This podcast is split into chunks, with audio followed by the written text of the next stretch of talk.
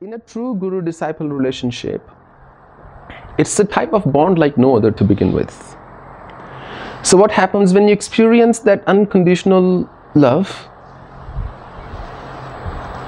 It is overwhelming. And then I don't think we should give it the name of an obsession. Uh, it is now you have found your life, and there's a natural tendency to cling to your life. There is a story I tell all the time. Ananda served Buddha for 50 years, and he was related to Buddha. And one day he said to Buddha, he said, You know, I've been serving you for 50 years. So many people, so many of your disciples, so many of your monks and nuns have gained that enlightenment, that deep state of samadhi, but I haven't. Where am I going wrong? And Buddha said, Anand, you're too attached to me. As long as you have any attachment, forget samadhi. And Anand said, How ridiculous is this? You are the Tathagat. You have gone beyond this age. If I am not going to gain enlightenment by getting attached to you, then what is my hope? I have no chance. Buddha said, Listen, I have stated you the truth. Now it's up to you to accept it or reject it. I've told you why you're not getting that experience of samadhi. Ananda said, Okay, that's always your answer to everything. I've given you the truth, now take it or leave it. so he uh, went away, and three months later,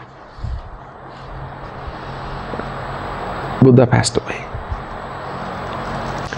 And when Buddha left his body, Anand went into great pain, pain of separation. You know, pain really brings you closer to God, by the way. Suffering is the shortest route to God. Because suffering will evoke such emotions in you that you never thought ever even existed in you.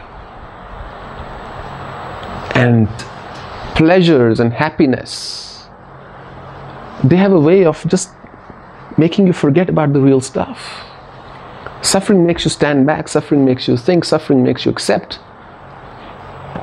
So Ananda suffered a great deal when Buddha left his body. And in that extreme suffering, in that extreme pain of separation, he went into deep samadhi. And he came out a little while later and he said, Yes, the Tathagat was right. He was right after all. I was too tied to him. I was too attached to him. I could not see anything beyond him. And that's why I didn't gain samadhi. But you know what? The Tathagat, I don't care about samadhi. I don't want to live without you. And that is the truth of my life. And Ananda also dropped his body. Some say the same day, some say the next day.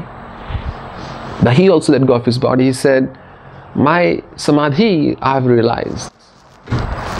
You see, human tendency is to believe that everything has to be absolute. That if you have something, that is just not possible for the other person to also have it. But that's not how divine works. In Krishna's rasa, when gopis were doing the ras, and Krishna manifested many forms, and there were every gopi had a Krishna. But it's not that Krishna manifested these forms, these gopis were beholding his form in their bhav. And then gopis thought individually, because they were so immersed, so absorbed in their Krishna, they thought, wow, how special I am. How lucky I am. I must have done some special karma in my past life. I must have done something so powerful, something so divine, something so fantastic, something so great, something so phenomenal, magnificent that I have Krishna to me. And then Krishna saw, oh, is this what you're thinking? Somehow you're thinking you have me to just yourself. Somehow you're thinking that it is your doing. Not much wrong in that thinking, but I see seeds of uh, ego in that thinking. And Krishna walked away. And all the gopis were suddenly without Krishna. And they didn't know what to do. And then they started crying.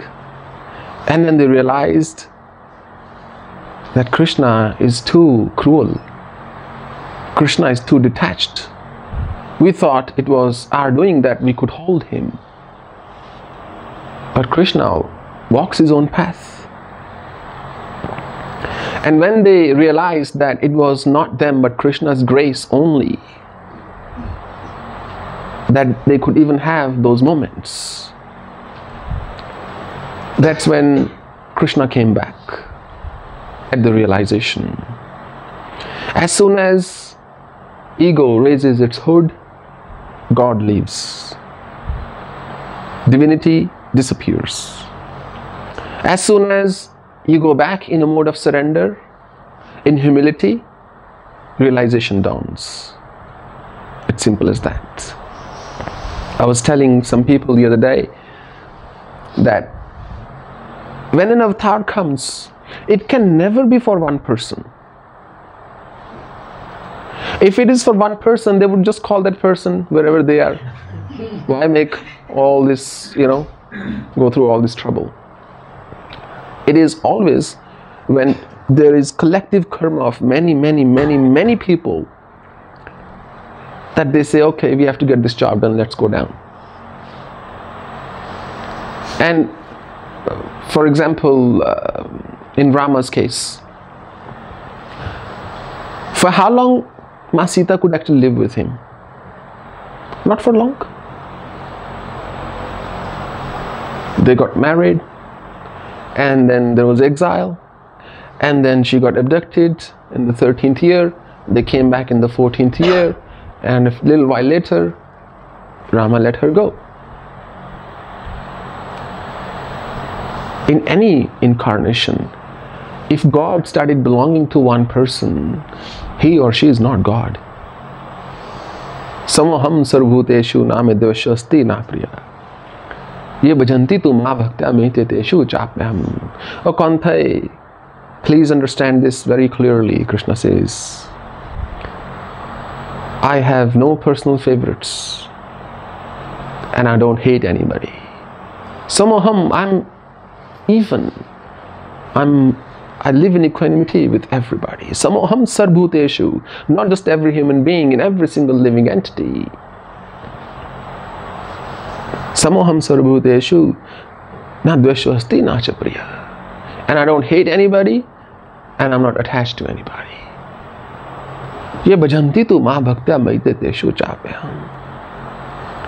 But those who worship me, those who become mine, those who surrender to me, they leave me with no option that I have to manifest myself in them.